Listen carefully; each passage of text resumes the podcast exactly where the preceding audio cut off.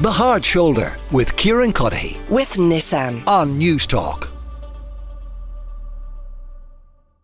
Yes, Dr. Suzanne Crowe is back with me, the consultant in paediatric intensive care at Crumlin Children's Hospital, to talk about dog bites. So, I mean, I think that the figures over the last decade are about a thousand children having been hospitalised as a result of being bitten by a dog, not to mention all those other children who get nipped and never end up uh, in hospital. So, this is something lots of parents out there have had to deal with or will have to deal with at some point in the future. Uh, Suzanne, it's good to talk to you again. Um, are, are there patterns in terms of who is getting bitten and how and when amongst dog Oh, bites? Hi, absolutely. And that this is why I picked the subject because it's it's a bit of a nightmare subject because people love their kids almost as much as they love their dogs. And so um, I wouldn't be surprised if we get uh, some feedback around protecting dogs. But there are there are patterns. Toddlers, um, it's particularly in the home and it's generally related to the dog feeding. Um, so I guess toddlers need to very early understand that uh, when the dog's feeding, it's the dog is not to be approached, or or, or feed your dog outside um, if you've got small kids in the house. And then the second peak is teenagers and teenagers getting into trouble by perhaps being in places where they shouldn't be, and there are guard dogs, dogs that are not socialized to be in touch with humans or who are trained to attack. Um, Uh, so they're the two peaks, really. Are boys or girls more likely to be bitten, or is it 50 Now you know the answer to that. it's boys, but Ah, boys yeah. do tend to boys boys feature very heavily in all patterns of injury in children.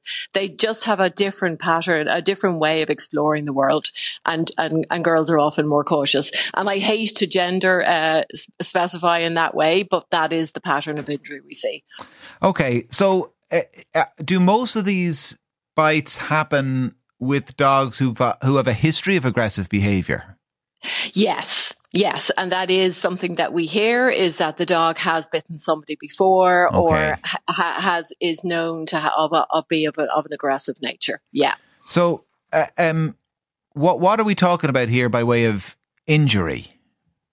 Well, I think the, this is the, the thing is that it's often underestimated. Um, the puncture wound from a sharp, long dog's tooth uh, can enter very far, especially in a small child's hand or neck or face.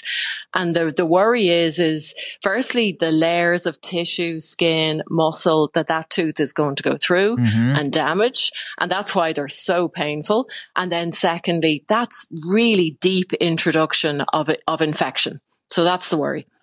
Okay, so so that is why medical intervention is is needed in the wake of a dog bite, is it? You should, yeah. I mean, if the skin is broken um, after a dog bite, you should bring uh, your child to see a doctor or the emergency department within about 24 hours because it's important that are, they're assessed. We'd have a very low threshold for giving antibiotics to a child with a puncture or tear uh, in the skin. So what what should you do in the meantime? I mean, immediately um, before you get to the point where you're going to an ED or ringing your GP to make an appointment, what what what should the parent do?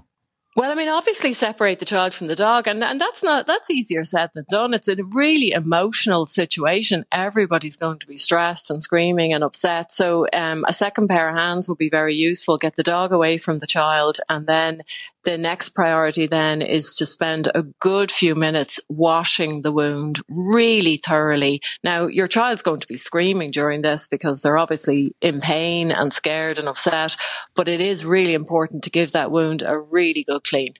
Okay, um, so how how many days? Let's assume it's it's kind of it's not a particularly aggressive bite. And I mean, I, do, I you know the dog hasn't kind of torn off huge chunks of somebody's kind of arm or lower leg. It's it's the classic puncture. Like they've bitten down, they've bitten down hard, so the teeth is really sunk in. You've got to clean it. You've got to go to your doctor. Uh, Given how deep it might be, as you say, and given how many layers it's gone through, how long might it be before it fully heals? Oh, it, it's a good up to two weeks because a lot of the time you've got muscle torn underneath as well. Um, and so, uh, it, it, it'll certainly take a while. And that's one of the reasons why they can often, if, if there is a quite a bit of injury, they can scar quite badly because you have healing taking place probably on the background of a little bit of infection as well. Okay. So uh, it's quite likely to scar. So I recommend actually, if there is a puncture wound, to get a biro and just draw a circle around it and keep an eye on it over the next few days. And if the redness at the puncture starts spreading out beyond your biro circle, then you need definitely to go and get attention because that's an infection that's developing.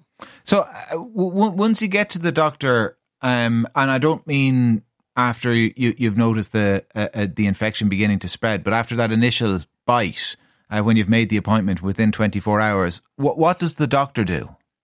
Well, the doctor will have a good look at it, and uh, hopefully things will have calmed down a little bit and be able to get a better look at it um, that you were able to in your kitchen when you were cleaning it out.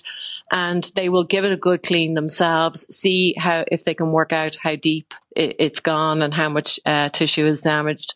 If it's a small child and it's a tear on the hand or the face, we would have again we would often bring that child to the operating theatre and anesthetize them so that we can get a really good clean of it and also see if we can possibly stitch it closed or even stitch some of it so that you get a better cosmetic result.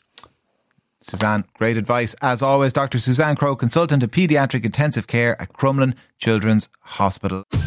The Hard Shoulder with Kieran Cuddihy. With Nissan. Weekdays from 4 on Newstalk.